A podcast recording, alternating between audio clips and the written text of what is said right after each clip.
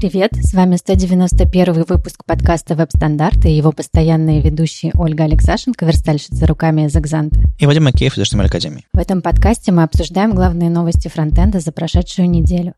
Читайте новости в Твиттере, во Вконтакте, в Фейсбуке или в Телеграме. Если вам нравится то, что мы делаем, поддержите нас на Патреоне. Все ссылки в описании. Сегодня на гостях Евгений Плотников. Привет, расскажи немножко о себе. Всем привет! Я фронтенд-разработчик из компании Altarix. Пишу на React, куда же без него. Также пишу еще на Vue. Vue – это, так сказать, для души. Вот. Также являюсь участником команды Vitify э, 2017 года. Также являюсь создателем сайта slimframework.ru. Это документация на русском языке для фреймворка Slim. Это PHP-шный, да, кажется? Да, да. И, да, из последнего вытекает то, что я занимался и бэкэндом на PHP. И у меня очень интересный опыт входа в IT. И этот вход был 36 лет, вход промышленный IT. Да, я в 36 стал джуном. Классная история. А что ты делал до, до IT? Э, до IT я занимался строительством, был сварщиком, был в отделке работал. Всем тем, ну, чем можно было заработать, не имея ничего. Ну, когда, когда особой квалификации нет, там, образования или опыта, то... Нет, скорее всего, на что можно быстро пойти работать, да, не имея достаточного опыта.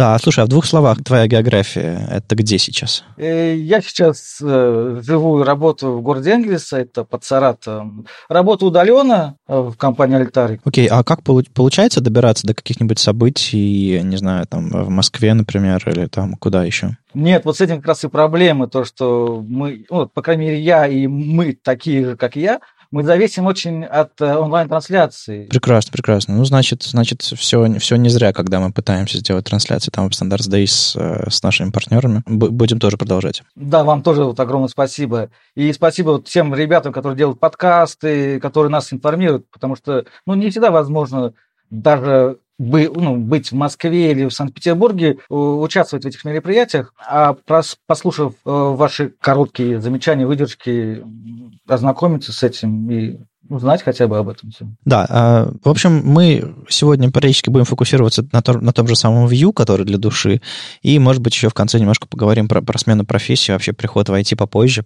Ну ладно, сначала у нас немножко меты, а потом события, а потом всякие новости, и будем, будем а, потихонечку продвигаться по нашему чудесному сценарию.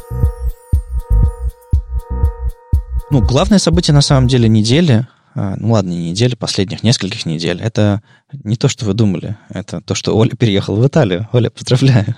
Спасибо. А, ну, я на самом деле еще вот в процессе переезда. Я поехала учиться в Государственном университете в Италию, а, и сейчас вот в процессе оформления. Все это очень нервно и тревожно. Не, на самом деле, мне кажется, главные сложности, они пройдено, именно то, как ты долго и сложно уезжала. Мне кажется, ты сейчас немножко выдохнула. Есть такое ощущение? Ну, такое, потому что все-таки мы сюда приехали, другой язык, куча бюрократии, невероятная куча бюрократии. Да, я на самом деле думаю, что а, мы когда-нибудь сделаем специальный выпуск, да, о том, как можно переехать, потому что тема актуальная. И у Вадика есть такой опыт, э, у меня теперь есть такой опыт. Я окончательно обустроюсь, и мне уже будет что конкретно рассказать. И еще, наверное, кого-нибудь пригласим. Да, это такой тизер будущего выпуска. А так вообще, Оля, конечно, тебя поздравляем. И очень хорошо, что ты все-таки с нами остаешься. Ладно, что у нас еще интересного? А, мы много чего задолжали вам, дорогие слушатели, наши победители конкурсов, поэтому сейчас барабанная дробь, я, в общем-то, все, что задолжал, объявлю. Ну, для начала, самый, самый давний долг, мы разыгрывали брелки и книги среди наших патронов. А, мы все это готовы отправить. Мы, наконец, собрали все адреса, подготовили все эти посылки. И, в общем-то, на неделе, когда выйдет подкаст, начнем все это отправлять. Я буду ходить на почту с, с пачками всякого. Вот. А, так что завидуйте патронам или не завидуйте, остановитесь сами. Вот, что еще? У нас еще был конкурс на лучший подкаст, точнее, на лучший пич для подкаста, и суть была в том, что вы присылаете короткий ролик, мы его оцениваем и э, двум самым лучшим присылаем микрофоны, классные USB-шные микрофоны, которые, которые помогут вам стартовать ваш подкаст, плюс дополнительно еще какие-то консультации, помощь в публикации, написании сценария, проработки вообще идеи. Это все входит а, в подарочный набор. В итоге четверо человек прислало свои питчи. Вы думали, там десятки, я сижу и разбираю целыми днями. Нет, я просто не мог найти время этим адекватно заняться, и наконец-то подвел все итоги, и получилось что? На самом деле победителями я считаю всех четверых, потому что когда так такое небольшое количество людей отправляет, ты понимаешь, что это на самом деле сложно, и не, не все готовы, не у всех есть идеи, Поэтому я решил сделать вот так. А, я откопал еще один микрофон, который у меня есть, который, который мне кажется, больше подойдет одной из победительниц для записи интервью. В общем, а, Станислав Долгачев получает микрофон аудиотехника USB-шный, Любовь Гулько получает петличку бои, сдвоенную петличку, там сразу два микрофона, ее можно записывать прям, прям в телефон, никакой дополнительной техники не нужно, можно удобно записывать интервью. Евгений э, Рамазанов получает микрофон USB-шный, а, аудиотехника тоже, а Даниил Сенькев получает советы, получает помощь и так далее. То есть я, мы со всеми поговорим. А, к сожалению, на Даниила техники не хватило, но я постараюсь поддержать и помочь, как могу, просто вот так. А, что еще? У нас есть еще один розыгрыш. В позапрошлом выпуске мы разыгрывали билеты на CSS Minsk JS конференцию, а, которая пройдет довольно скоро уже в Минске. И все это выиграл Игорь Спугряш. Так что, Игорь, мы вам на Патреоне отправим промокод, который даст вам стопроцентную скидку на билет. Вот. Все. Все долги закрыты, все призы розданы, со всеми вами мы свяжемся вот буквально на выходных э, перед выпуском или уже после выпуска подкаста на буднях, и вы все все свое получите. А книги, книгу и брелки чуть позже, ну, почта должна поработать все-таки. А почта просто, это все и так по интернету не передать. Ну и микрофоны тоже потом отправим, договоримся, все адреса выясним тоже.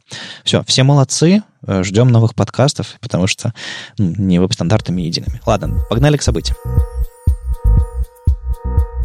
Внезапно в Москве Facebook Developer Circles. Что-то связанное с Facebook, какое-то мероприятие пройдет э, в Москве. Не то чтобы какой-то супер, супер фронтенд, но каким-то образом мероприятие связанное еще и с фронтендом, поэтому, собственно, оно появилось в нашем календаре. Заходите, смотрите. Я не очень много подробностей понял на самом деле, что конкретно там будет. В общем, сходите и расскажите нам, потому что это все-таки Москва, я вряд ли доберусь. Это все пройдет 10 сентября. А 11 сентября пройдет а, Angular Moscow Meetup номер 15 это, собственно, очередной метап, который хостит Тиньков. А там монорепы, юнит-тестирование, фронтенд команду на базе Angular. В общем-то, три доклада, довольно-таки типичный метап. Заходите 11 сентября в Москве. И еще в Воронеже, внезапно, в Воронеже у нас давненько не было, если вообще был в, ну, в, в событиях. 14 сентября пройдет фронтенд метап или метаконф. Я не уверен, что значит фронтенд метап или метаконф. Ну, точнее, хам-хам, Метаконф — это, видимо, какое-то, какая-то организация, и она проводит метап фронтендерский. Неважно. В общем, в винзаводе пройдет мероприятие по фронтенду а, в сентябре, и там подробности есть, там Nuxt, React, микросервисы, опять тот же самый Angular, там пицца, розыгрыши подарков и так далее, ну, все, что, чтобы привлечь. А, звучит интересно, но я мало что про это знаю, поэтому, опять же, если вы организатор, если вы а докладчик или там знаете про это что-то больше, расскажите. А так там есть какие-то ну, плюс-минус знакомые лица, какие-то знакомые спонсоры. В любом случае, хорошо, что в Воронеже что-то происходит.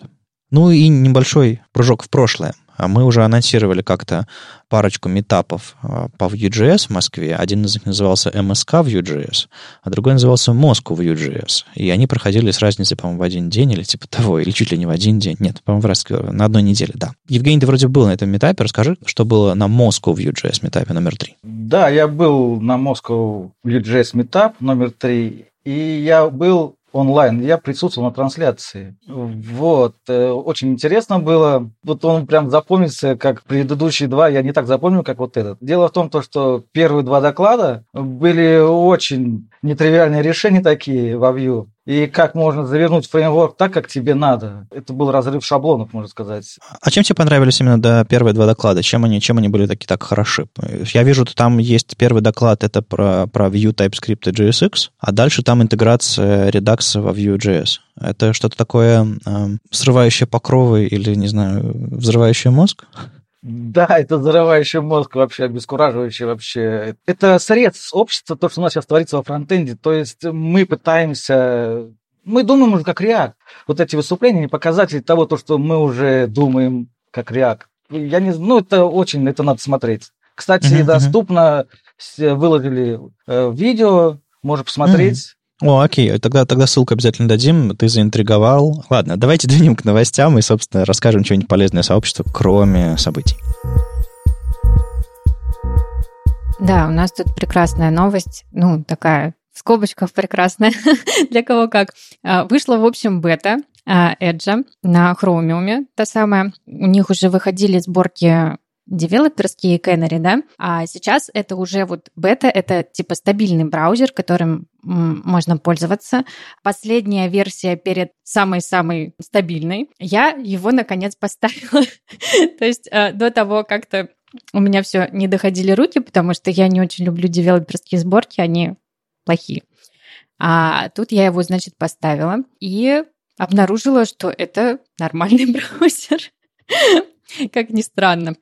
Собственно, что нам обещают в этой бете? Во-первых, всякие финтифлюшки, типа там у вас может быть три рабочих layout а, там попроще, вдохновляющий layout и layout с новостями. И, кстати, мне понравилась вот эта вот фишка с выбором, потому что сейчас у меня во всех браузерах, ну, как-то не очевидно, где можно отключить вот эту вот новую страницу, полностью заполненную новостями, непонятно как подобранными. А я там иногда вижу какие-то жуткие вещи, там, не знаю, про Филиппа Киркорова, и это меня фрустрирует. А здесь реально вот есть кнопочка прям на экране, которую можно включать, выключать эти новости. Очень удобно. А я сама в шоке, что я говорю такое про браузер от Microsoft.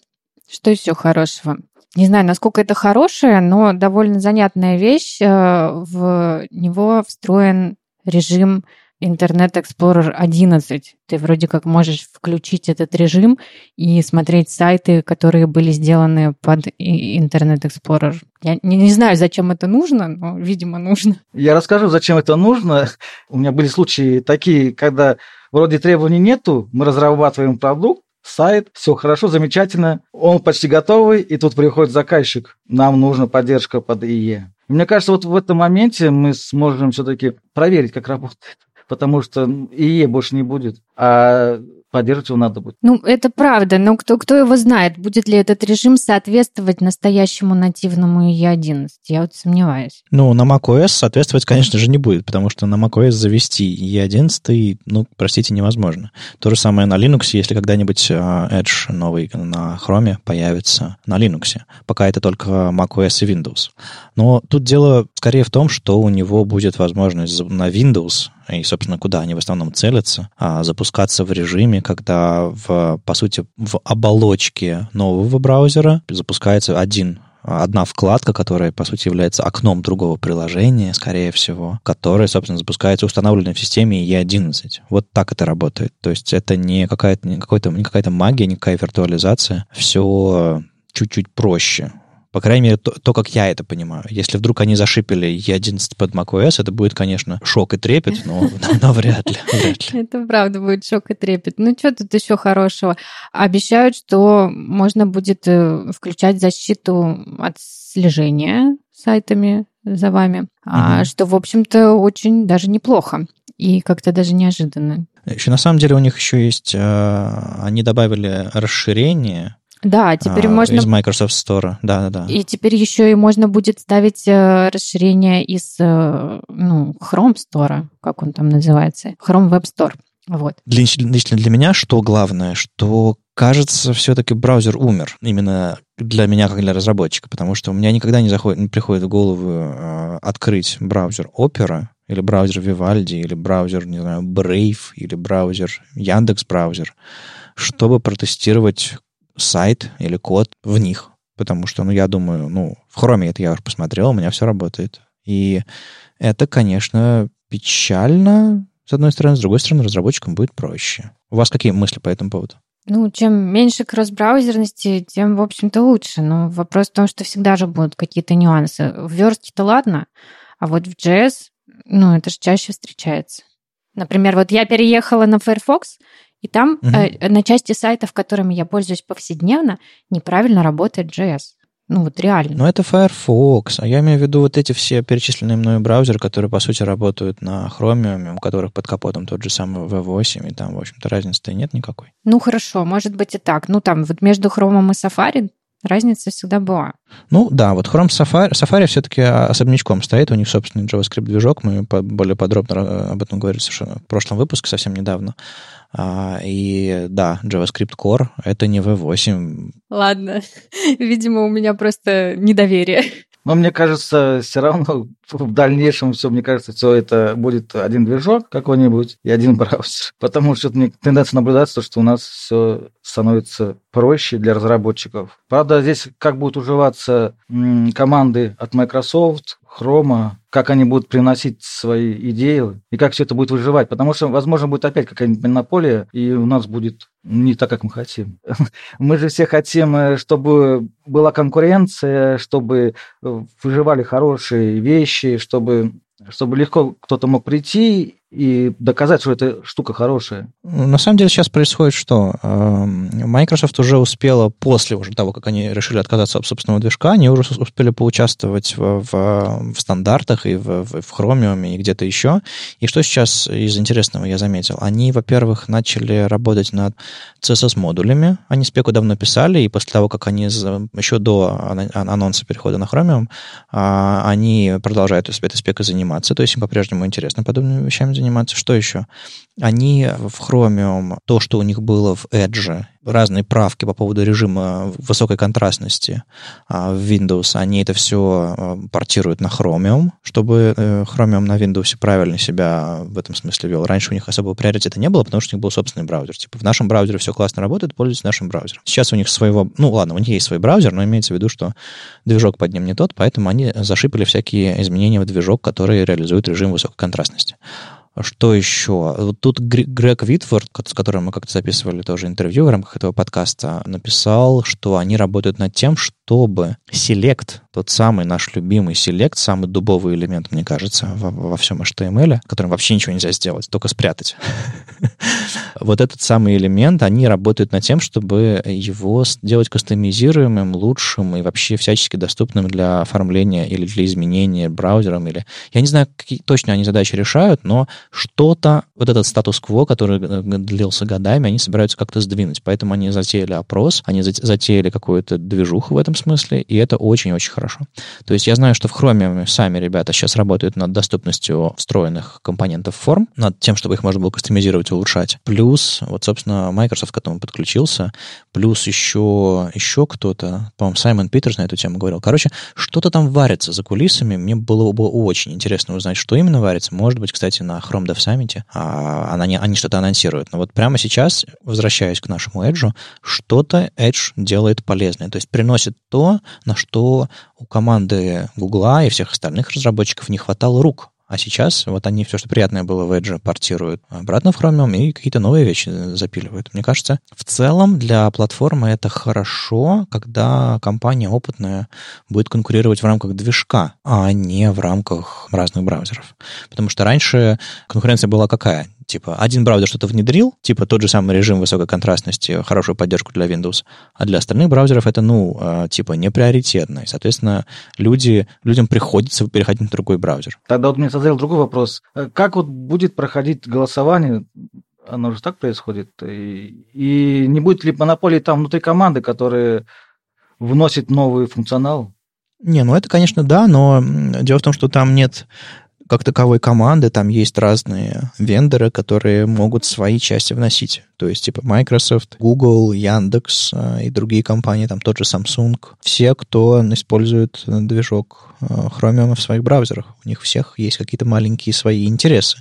Поэтому я ожидаю, что монополии как таковой не будет на внедрение фич. То есть каждый будет заниматься своим. Другое, ну, другое дело, что как бы у ребят из Google больше опыта, больше всяких э, специальных людей в, в рамках open source проекта под названием Chromium. Тем не менее, какая-то конкуренция все-таки нащупывается уже прямо сейчас. в рамках движка? Возникнут в дальнейшем коалиции, появится политика у нас. Ну, это скорее хорошо, мне кажется, когда не одна компания решает, а когда много компаний. Другое дело, что все-таки разнообразие немножко страдает. Хотя, можете, знаете, может, у меня карго-культ какой-то. Я просто запомнил, что разнообразие для веба это хорошо, потому что раньше все браузеры по-разному рендерили, а потом э, вместе решали, договаривались, или спека работала именно, разработка спецификации работала именно по этому принципу, что несколько независимых реализаций.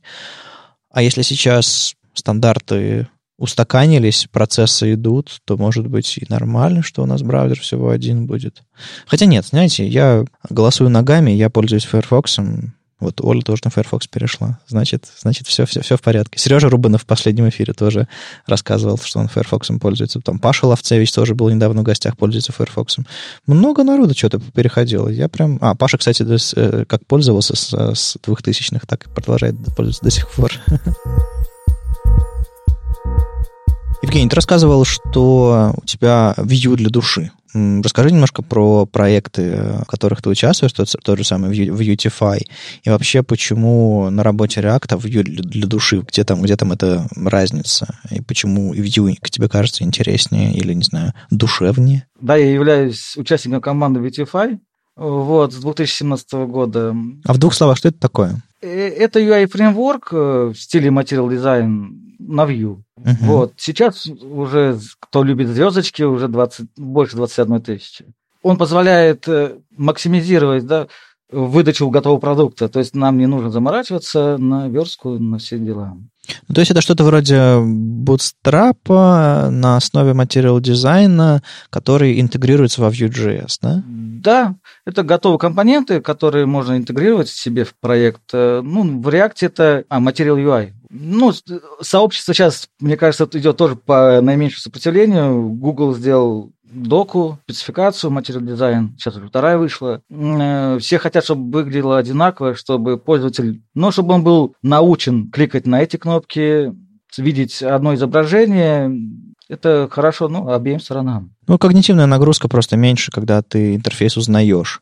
То есть, допустим, если, ты, э, если я беру в руки Android после iPhone, я некоторое время туплю, но потом привыкаю. И наоборот, когда возвращаюсь обратно на, на iPhone, э, на iOS, мне возникает сложность. Э, наверное, если люди с какого-нибудь Android заходят в, на сайт, который сделан по правилам материал дизайна, им проще, наверное Слушай, а Оля, а тебе доводилось что-то с материал дизайном делать? А, или, или у вас собственные дизайнеры со своим взглядом? Честно говоря, я на него смотрела вот в тот момент, когда мы пытались сделать приложение на React, и я поняла, что готовые компоненты мне не подходят. Я не могу их достаточно ну, кастомизировать под тот полет фантазии, который выдают наши дизайнеры. Ну вот, видимо, ты не должна этого хотеть, потому что там действительно очень такой, ну я бы не сказал, что ограниченный, но такой строгий язык э, компонентов, в котором там э, размеры сетки, поведение блоков, даже цвета и всякие там размеры шрифтов. Да, но это же спецификация. Ну, на самом деле, я когда делал э, тему для шовера, для движка презентаций Material, я очень здорово покопался, конечно, в, в спецификации материал дизайна. А, это самая, та самая 8-пиксельная сетка, цвета, оттенки, там всякие размеры шрифта и прочее. Надо будет, кстати, покопаться в следующей версии материал дизайна. Может быть, там что-то новое интересное появилось, я тоже обновлю эту тему. Потому что, ну, мне вообще нравится язык материал дизайн. А, мне не очень нравится, когда люди берут шаблоны, и не перерабатывают их творчески, а просто берут и фигачат готовые компоненты как конструктор. Потому что, мне кажется, даже на материал дизайне можно сделать очень творческие крутые вещи, просто ты принимаешь язык как, как, как стиль, а дальше уже начинаешь делать классные вещи. Просто, просто не все переходят к шагу номер два. Не все начинают делать классные вещи. Ну, слушай, мне вот показалось, что у него реально слабая кастомизация. А, ну не, а ты не должна этого хотеть. Ну, а как ты предлагаешь творчество это проявлять? В, в рамках. Ну, в рамках это все равно будет все одно и то же. Кастомизация, что подразумеваешь? Ну, что можно полностью взять и переделать компонент э, вообще в другой дизайн. Ну, тогда это будет другой дизайн, это не будет Material Design. Ну, в том-то и дело, что они делают очень хорошие компоненты, а, как бы, как они работают, как они доступны, да, а, все очень классно. Но при этом вот один вот этот вот ужасный дизайн, и с которым А-а-а. ничего нельзя сделать. Просто ты, ты, когда приходила в материал дизайн, ты была заинтересована в технологии. Да, да, чтобы... А не, ну, в, а не, в, а не в дизайне. Потому что реально Google делает хорошие доступные вещи которые хорошо работают. В отличие от какого-то, ну, там, другого других а, авторов open source, например, а, этой вещи можно доверять. Но вопрос в том, что она несет с собой свой дизайн, свой визуальный стиль. Все понятно. То есть а, некоторые люди приходят в материал дизайн за дизайном, который простой и узнаваемый, а некоторые приходят за технологиями, и вот ты, ты просто пришла с немножко другой задачей, и, естественно, тебе это не подошло. Ну да, логично. Хорошо. А кроме Vuetify, Какие, какими еще делами ты э, с Vue.js занимался, и почему тебе вообще Vue.js кажется интереснее или вот для души, в отличие от React, например? Ну, прежде чем перейти к разговору о Vue, мне хотелось бы ну, сделать небольшую новость, хоть и запоздал немного. То, что Vuetify э, обновился и вышла вторая версия под названием Аркадия. Вот, э, там переехали на Material Design уже второй, также переехали на TypeScript, всем популярный, э, из стилусов SAS компоненты. Вот там, кстати, в Beautify можно кастомизировать свои компоненты. И можно ну, вторгаться неприкосновенность материал дизайна. Я полагаю, кастомизировать все равно в каких-то рамках, а не прям совсем все выкидывать и переделывать. Или, или можно сильно? Можно сильно. Mm, Это okay. открытый вот. Также ну, повышена производительность, и появились э, новые компоненты, 9 штук. Ну, я думаю, это лучше ознакомиться в документации. То, кстати, там э, русский язык есть. Мне очень понравилось то, что ребята сделали, потому что я выпадал на некоторое время из команды, как сделан перевод. Там э, прям заходишь, кликаешь на, на элемент и переводишь. Прямо очень доступно. Вот кто владеет английским языком и заинтересован в этом все, э, милости прошу. Помогайте, участвуйте. А как ты участвуешь в, в, в разработке Vitify? Чем именно в этой команде? Когда я пришел во Vue, вот здесь вот как раз можно и начать разговор про Vue, я был адептом React. Мне продали React, все, я им заболел, и думаю, это вот это все наше будет. Но когда перешел я в новую компанию и попал в команду АСУТП, низкоуровневые программисты, которые пишут очень-очень-очень низкоуровневые э, контроллеры все, у них команде появился веб. Ну, потому что программистов больше нет. У них уже был свой э, сайт, уже был портал целый у них написанный. И я здесь начал продвигать React, продавать. И я понял, то, что он нечитаемый. Он нечитаемый с точки зрения того, что не посвященный в этот Zen React, в этот JSX, он несчитаемый. Хоть и говорили то, что любой дизайнер может это все быстренько сверстать, все это сделать, это не нашло такого большого применения. Я посмотрел на Vue, вот там как раз действительно, там шаблоны отдельно, код отдельно, стиль отдельно. Мне кажется, мы с этим боролись вот в недавнем прошлом, и опять к этому пришли в стиле React, то что мы все опять впихиваем. То есть ты имеешь в виду, что там э, JSX это, по сути, JavaScript, в который внедрен э, HTML. То есть там не лежат вещи отдельно, понятно. Типа разные языки лежат по-разному, а все это в одну кучу свалено? Да, и нельзя вот быстро взглянуть,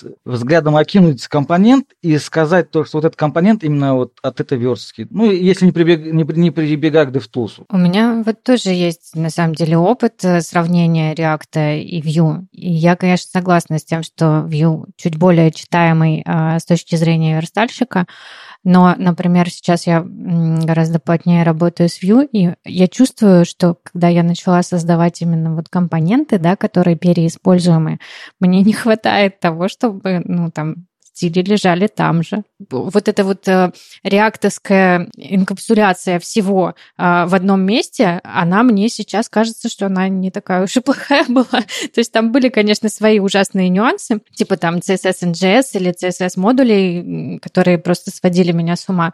Но, тем не менее, было что-то в этом подходе полезное. Но они лежат в одном месте, не в одном файлике, стили лежат. Просто здесь Э, бывает философия Vue не, не до конца понятна, то, что нужно не, не разувать компонент большой, там, на несколько строк.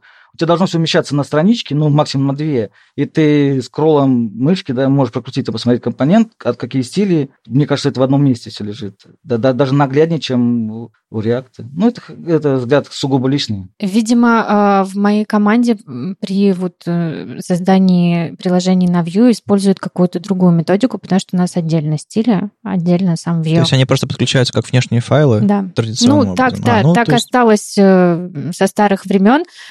И, э, конечно, если есть возможность так же, как в React, делать все в одном, надо, наверное, провентилировать этот вопрос. Ну да, можно все это, конечно, в какой-то момент, когда всё то, что вы пишете, будет написано, а, то есть выполнится бизнес-задача, можно будет немножко порефакторить и вытащить стили из внешних файлов, в отдельных совсем файлов, без там изоляции, без всего, в- во внутренние, и, ну, по компонентам поп- поперетаскивать. Мне кажется, это как переезд на BEM, грубо говоря. Ты сделал один блочок на BEM из какого-то из твоего супа с тегами, а, и с классами, и потихонечку-потихонечку весь проект можно перетащить в эту идеологию. Ну, то есть тут, тут речь, короче, не про Vue, Vue Vue против React, а скорее про Про подходы текущий подход выб- выбранный. Да, на самом деле и React можно писать с, с внешними CSS-файлами, и с BEM, и со всем на свете. То есть это, к счастью, э, ну, то есть некоторые вещи проще делать, некоторые вещи делать сложнее, но, к счастью, э, вот эти библиотеки, фреймворки, они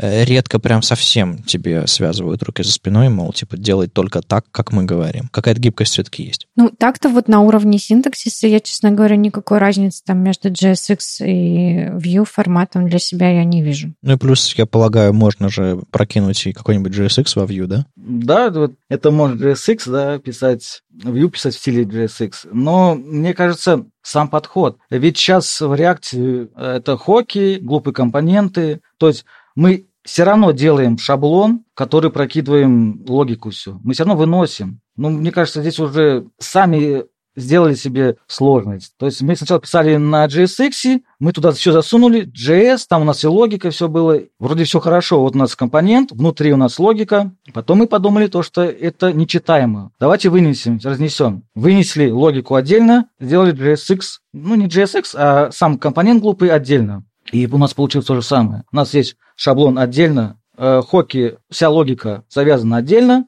и еще по разным файлам разнесем. Ну, это хорошо, но это позволяет хорошо масштабироваться, но, опять же, это масштабирование приводит э, такое к неуклюжести. То есть мы когда очень много напишем кода, мы не сможем быстро перейти на другую логику. Если изменились требования, мы опять у нас много слишком кода появляется. И вот здесь следующий плюсик Vue. Vue, он очень гибок из-за своей абстракции. Э, Мы не думаем о том, когда нам надо обновить. Правда, с этим тоже могут возникнуть проблемы. Для бизнеса это очень незаменимая вещь с точки зрения того, то, что мы быстро можем накидать прототип, перейти от прототипа к готовой реализации продукта, и все это в рамках одного проекта.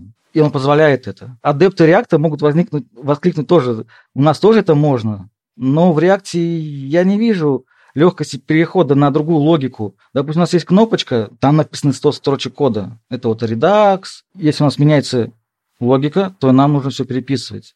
Ладно, давайте двинем к, к следующим темам. У нас там еще кое-что было про доступность. А, внезапно а, Оля нам расскажет. На самом деле тут э, очень такая маленькая, но важная тема про доступность. Мы же не можем без доступности. А, Мишель Баркер а, в своем блоге про CSS некоторое время назад э, писала статью про а, анимацию вариативных шрифтов при помощи библиотеки Splitting.js. И показывает, между прочим, нам прекрасный пример. Она не просто взяла библиотеку и с помощью нее начала делать вся, всякую магию, она еще и задумалась, как эта библиотека взаимодействует с доступностью. А, собственно, вот как э, эта штука весь текст э, разбивает на буквы и оборачивает их в спаны. И, конечно же, это может э, вызвать у некоторых читалок ну, определенные проблемы, потому что они могут читать э, не слово целиком, а букву отдельно. И, собственно, в этой статье она говорит, как избежать подобного. Нужно добавить на обертку вот этого вот всего разбитого на спанчике ARIA лейбл, в котором будет нормальный текст. И, собственно, тогда читалка прочитает его, и проблем не будет. Я, на самом деле, раньше думал, что... Точнее, я справедливо думал, а, а Мишель а, уточнила этот момент, что если ты создаешь какой-то ноде ARIA лейбл, то все ее суммарное текстовое содержимое перезаписывается этим атрибутом ARIA лейбл. То есть, грубо говоря, если у тебя там много всякого, всяких там спанчиков, текстов и прочего всего остального, то когда фокус будет на этом элементе, прочтется именно этот атрибут, а не все содержимое. А, логично просто, но на самом деле, как и с браузерами, есть разные реализации, есть там VoiceOver, NVDA, Talkback и прочие, прочие скринридеры разные, а, они по-разному все это могут делать, поэтому, э, в частности, Мишель рекомендует, э, кроме того, что задавать ARIA лейбл непосредственно на элемент, к которому вы хотите добавить этот текст, который потом JavaScript, допустим, сплитится на части, э, было бы хорошо еще те части, которые сплитятся, разделяются на отдельные спанчики, спрятать с помощью ARIA hidden. И это, конечно, напомнило мне быть внимательнее. Да, вот такая вот э, мелочь, но важная. В итоге, на самом деле, это, это справедливо и для ситуации, когда вы, не знаю, заворачиваете первую букву слова в спан, оформляете ее как-нибудь, а потом скринер читает слово «n», а пример, вместо слова «например» в начале строки. То есть такие вещи, давно мы об этом уже говорим, такие вещи нужно тестировать без тестирования. Это как, как сверстал в хроме, думаешь, ну, в Firefox же те же самые стили, э, я не знаю, в Safari же точно так же сработает. Да, но, но нет. Кстати, э, вместе с этим подкастом, я надеюсь, я успею э, вычитать перевод. Татьяна Фокина нам перевела новую, новую статью Хейдена Пикеринга про инклюзивный компонент, называется «Переключатель темы». И там, собственно, создается маленький React-компонент, который переключает э, темную, светлую, со светлой темы на темную и обратно а, с помощью э, инвертированного фильтра, но там нюанс в том, что это все завернуто э, в доступный компонент, который можно прямо использовать и вкидывать в ваше приложение. Так что вместе с подкастом в, в понедельник же выйдет и перевод. Читайте. Да, у нас очень интересная новость случилась. Это реклама в терминале. Ну хорошо, мы заходим в консоль. Что мы там видим, когда используем NPM? Ну, ошибки видим. Видим э, прогресс-бар, когда все грузится, ставится. Хорошо. Да, до этого еще были кликабельные ссылки, на которых можно просмонтировать этот проект. Да-да-да, периодически мне я э, один проект устанавливаю зависимости, и периодически мне пишут «поддержите нас, поддержите нас», и это но это не то чтобы реклама, но это скорее типа поддержите нас, потому что мы, блин, open source. Мы, как у нас денег нет, чтобы все это продолжать. Да, и понять можно. Ну, как сказать, да, но, но, но мне кажется, это не очень удачное место. А тут прям вот реклама-реклама. Да, и как это произошло? Это произошло на прошлой неделе. А, есть такой популярный Style Guide пакет, стандарт называется, и он начал показывать рекламу. Ну и причем пакет, пакет-то он что делает? Он, э, ну как сказать? Приносит правила для JavaScript. Ну да, то есть это по сути конфиг для линтера, и это не то, что какой-то там Moment JS или React или какой-нибудь, или что-то такое. Просто набор правил для линтера. Да, который еще может поспорить над с этими правилами. Да, потому что он называет себя, он называет себя стандартом, не как стандарты, принятые всем сообществом, а как типа чье-то мнение. Но вот это амбициозное название стандарт, и вот это вот теперь еще и реклама, что-то как-то совсем неприятно. Э, реклама показывается не с помощью этого пакета прямо, а в нем включена зависимость другого пакета, который разработал тот же разработчик. Он пытался поддержать свой проект и предлагал другим, чтобы open source как-то финансировался. Ну, там уже в этой же статье на ZDNet, а, кажется, было упоминание про AdBlocker для консоли. Э, но мне кажется, все NPM собирается решить эту проблему иначе, да? Да, NPM опубликовал статью, в которой он крайне недоволен происходящим событием и предлагает сделать фонд, как я понял, который будет решать э, финансирование того или иного проекта, ну, в зависимости от популярности. И они предлагают распределять финансы в зависимости от популярности и от ну, включения того или иного пакета. Ну да, то есть речь будет идти не про звездочки на GitHub, например, а скорее про количество скачивания, установки и прочего. То есть это как более, более объективная метрика, конечно. Не знаю, кажется, оправдание, ну мы же для вас делаем бесплатный open source, поэтому мы будем творить все, что мы хотим, оно как-то... Я это плохо объясняю с точки зрения, там, не знаю, там, морали, правил поведения в сообществе, еще чего-то. Это просто откровенно раздражает. И кажется, это просто плохой путь выбранный. Оля, что ты думаешь про это? Ты знаешь, это парадокс. Ты делаешь бесплатно, но просишь денег. Это как? Ну, то есть, мне кажется, либо одно, либо другое. Mm-hmm. Ну, это, это, скорее всего, просто во времени растянутая история. Ты сначала сделал что-то, потом понял, что оно популярно. Тебе стало обидно, то, что ты не получаешь за это денег. Ну, не, да, возможно, возможно, тебе стало обидно из-за того, что ты тратишь много, день, много вре- денег и времени на поддержку, и ты решаешь каким-то образом это компенсировать. То есть э, я знаю несколько способов. Бывает, что люди находят просто мейнтейнеров и контрибьюторов, кидают клич, говорят, что у меня нет времени и денег, я не могу себе позволить проект поддерживать дальше. И наверняка найдутся какие-то энтузиасты, которые еще не дошли до этой ситуации, когда нужно решать твоя жизнь или проект. Потому что бывает, что люди и закрывают подобные проекты, когда они просто не могут что-то сделать.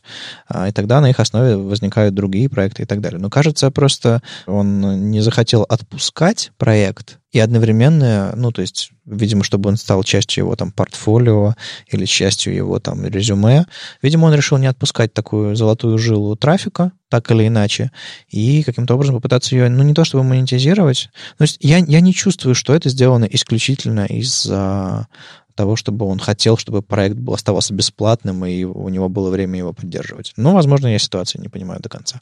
Мне это кажется некрасивым. Мне кажется, то, что было сделано изначально с упором на это, ну, нельзя сказать, то, что это стандарт, прямо заключается это стандарт. Мне кажется, это было все выведено на хейпе, мне кажется, изначально такая политика была. Ну, да, мне с самого начала показалось некрасивым то, что он назвал это все стандартом и начал продвигать э, свою точку зрения среди сообщества. Как... Ну, в общем, закиберсквотил такое название, и новички могут думать, а, ну, я нашел стандартный способ, э, стандартный стиль кода написания JS и вот линтер, ну, но, но это же не, не прав. Вадим, а на самом а деле а мы... все думают именно так. Вот сколько бы я ни сталкивался, все думают, что это стандарт. Они мне и говорят, что это стандарт. Ну, я имею в виду не профессиональных разработчиков, а начинающих, ага. таких вот. Они видят, написано стандарт. Имя, имя значит многое. Так что, внимание, дорогие слушатели, это не стандарт, это мнение э, автора, а у вас может быть свое мнение, или вы можете использовать те стандарты, которые вам нравятся, те стили кодирования, которые вам нравятся. В общем, не ведитесь. А тут еще и автор себя не очень хорошо, по-моему, показал. Хотя, в общем, дискуссия про поддержку open source — это сложный разговор. Все не так однозначно, как сейчас могло прозвучать. Ну и давайте еще немножко коснемся темы, э, э, которая на поверхности уже всплывала сегодня в самом начале. Это смена работы, смена, смена профессии, приход в IT не в молодом, не в молодом уже совсем возрасте. То есть, э, наверное, мы можем с Олей рассказать наши истории в двух словах, если кто-то не слышал все предыдущие разы, когда мы об этом рассказывали. Я пришел в IT, потому что мне стало скучновато тем, чем я занимался, заниматься дальше. А, там журналистикой, учебой на журфаке, и я просто стал возиться с интерфейсами, с дизайном, и это все потихонечку вылилось в то, что мне показалось не слишком сложным и достаточно интересным писать код. И, в общем-то, с тех пор я фронтендер. Естественно, все это менялось. Я какое-то время разрабатывал, какое-то время э, общался с разработчиками от имени большой компании, в какое-то, в какое-то время еще чем-то занимался, параллельно там доклады, конференции, все остальное, обмен опытом. И вот сейчас, последние уже скоро три года, занимаюсь образованием в фронтенде. То есть я уже в тренеры пошел, грубо говоря. А мне на днях стукнуло 35. А, вот это моя история. Оля, а ты? А, я занялась программированием, да, я начинала с этого. По-моему, мне было 17 или 18 лет. Э, я занялась этим, потому что этим занимался мальчик, который мне нравился. Да, ну, то есть это глупо, но все так делают. Честно говоря, сколько уже прошло? Почти 15 лет. Я занимаюсь все тем же. Ну, то есть э, я поняла, что в программировании я слаба, и перешла к верстке почти, ну, там, через год буквально. И с тех пор так этим занимаюсь. Ну, то есть ты нашла себя в IT в какой момент в своей жизни? Ну, то есть э, ты, у тебя был, э, был уже какой-то минимальный профессиональный опыт или, или область интересов? Почему вдруг IT началось. Для меня это было просто хобби, интерес, который неожиданно развился потом. То есть я мог себе позволить особо ничего не делать. Это у меня было студенчество, и было где жить и что есть. И у меня не, не стоял вопроса, типа, пойти в IT, чтобы зарабатывать деньги? Ну, у меня стоял такой вопрос, потому что э, сразу после школы я не поступила в институт, как бы это сказать, не то чтобы я провалилась, я просто не стала поступать в институт. И это был ну, странный период. Я зарабатывала себе на жизнь а, игрой на гитаре в метро вместе с моей подружкой. А параллельно вот э, училась а, веб-мастерингу, это тогда так называлось. То есть это, в принципе, было для тебя новой профессией, которая в итоге составила твой финансовое благополучие? Ну, слушай, э, это так вышло, но на самом деле на тот момент это тоже было скорее, ну, вот больше что-то про хобби, да, то есть я понимала, что это может когда-нибудь там принести мне деньги, но в таком возрасте у меня не было... Да, я, я не целилась в это, я просто, просто жила. Окей. Okay. То есть, опять же, плюсы, плюсы совсем молодости, когда ты можешь играть на гитаре и, и жить в свое удовольствие, да? А, наверное, так.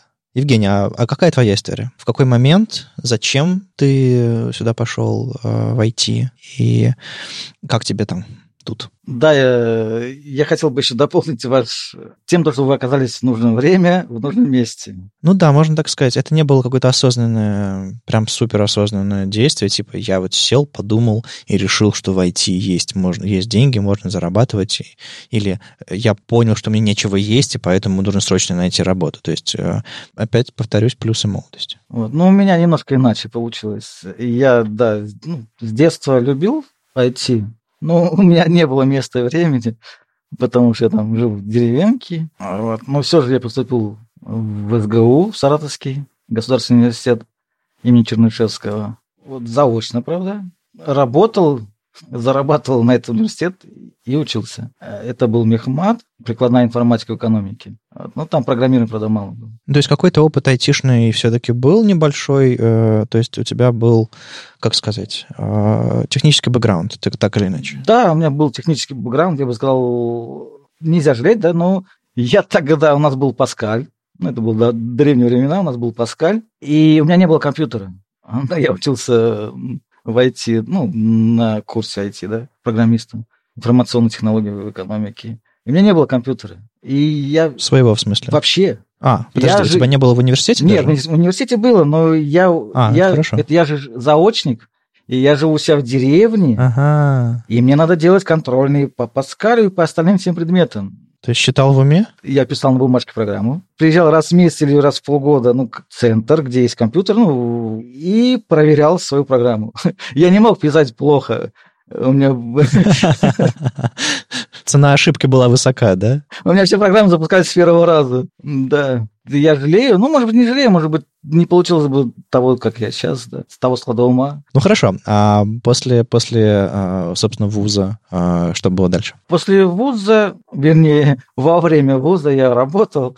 У меня были попытки пойти на Java-разработчика. Ну, я собеседовался, мне дали книжечку выучить. Там такая толстая книжка, страниц на тысячу. Ну, как всегда, я ее все сроки профукал, так как мне было некогда, хотя было время уймы. Не выучил, пришел собеседоваться, ну, провалился собеседование, и больше попыток у меня не было. И, ну, бывали попытки, опять учил, ну, дальше попыток это никуда не уходило. Угу. То есть в итоге ты э, просто стал работать не по профессии, не по специальности, как это говорят, которые получил в, уни- в универе, а работал там, где приходилось. Ну, я работал по, по профессии, у меня до университета были еще другие профессии, это сварщик, А-а-а. оператор бухгалтер, доживаль... оператор доживальных машин. У меня много профессий, я люблю учиться. Ага. Может быть, меня это и спасло. И я как раз работал, я закончил ПТУ на сварщика и работал по профессии. Попутно пытался куда-то поступить, вот поступил. Просто здесь затягивает быт, сам быт, и тебе тяжело вырваться вот из того круга. Ну, потому что, видишь, никто ничего никуда не тянется. Телевизор, работа, телевизор, дом, диван, пиво. Когда сознание очухивается, типа ты не здесь должен находиться. Ну, а потом быстро опять приходит в норму, все, и опять рабочие трудовые будни. И что, какой перелом произошел? Или это не был перелом, ты просто полномерно э, что-то делал? Вот прям перелома я не думал, что произошел. А, нельзя вот щелкнуть пальцами. А, мне кажется, это постепенное, плавное переплавление своего мышления. Вот здесь я хотел бы как раз затронуть тему, которая, мне кажется, очень важная. Вот, Вадим, то, что ты делаешь, популяризация стандартов и желание делать в идеале продукт, ну, который пользу, ту, которую ты несешь, ну, вообще тут ну, нереально, мне кажется, оценить. Вот эти все метапы и другие конференции. Большое уважение, да, хочу высказать к этому.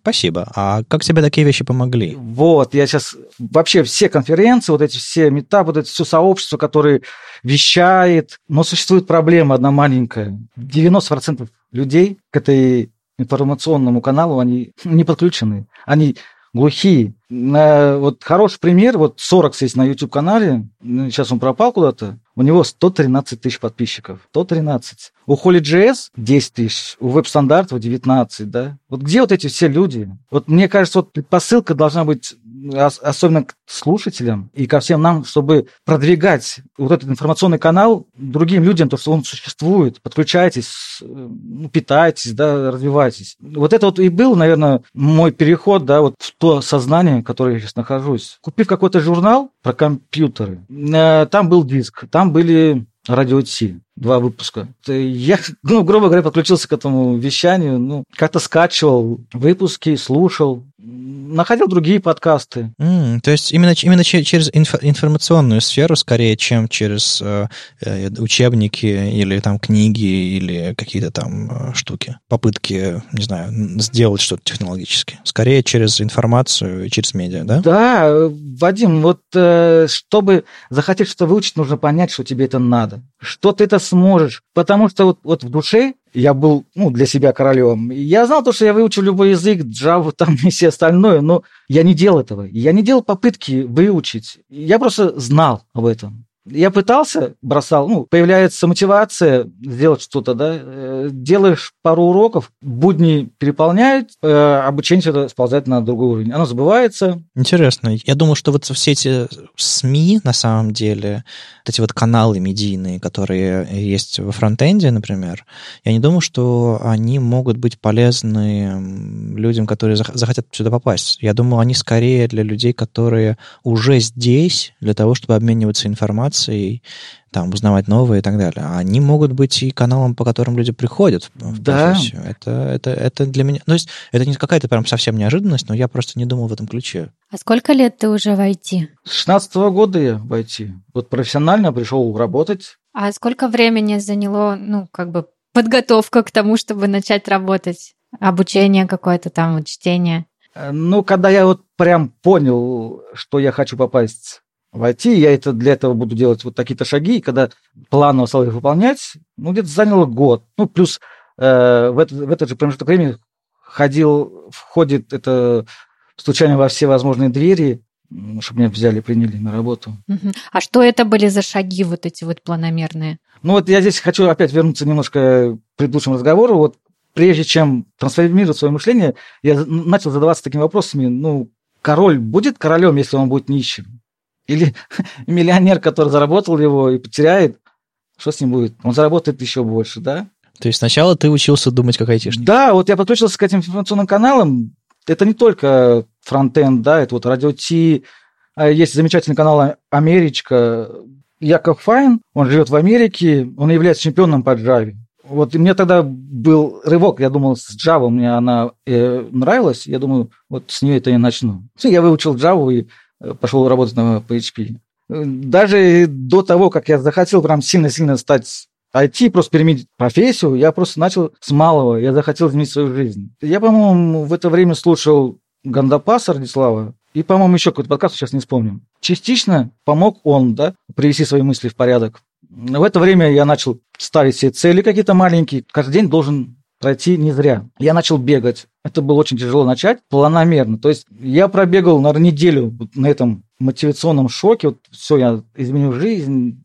Э, вот, неделю пробегал, думаю, вот, все, я победился. Нет, на следующий день я не, ну, мне тяжело было себя заставлять. И вот за, заставить себя, когда у тебя мотивация кончилась, вот это, мне кажется, вот главный критерий успеха в чего бы мы не начинали. А кто дал тебе, не знаю, первый шанс на первой работе? Как это получилось? Насколько было без опыта работы сложно попасть на первую работу? Вот я знаю, для многих новичков это сложность. Эм, некоторые из-за этого долго не могут найти компанию, которая даст им первый шанс. Да, вот здесь вот тоже я сделал свой анализ, почему мне вообще-то удалось. У меня не было задачи попасть э, в у меня была задача делать каждый день шаг какой-нибудь. То есть э, моя цель был сам путь, а не конечная точка, куда я иду. Проходя какое-то интервью и проваливая его, я не стал себе минус, я стал себе плюс. Это давало мне ну, не, не уныние, да, такое, чтобы я не, не унывал, потому что меня от, отовсюду гонит.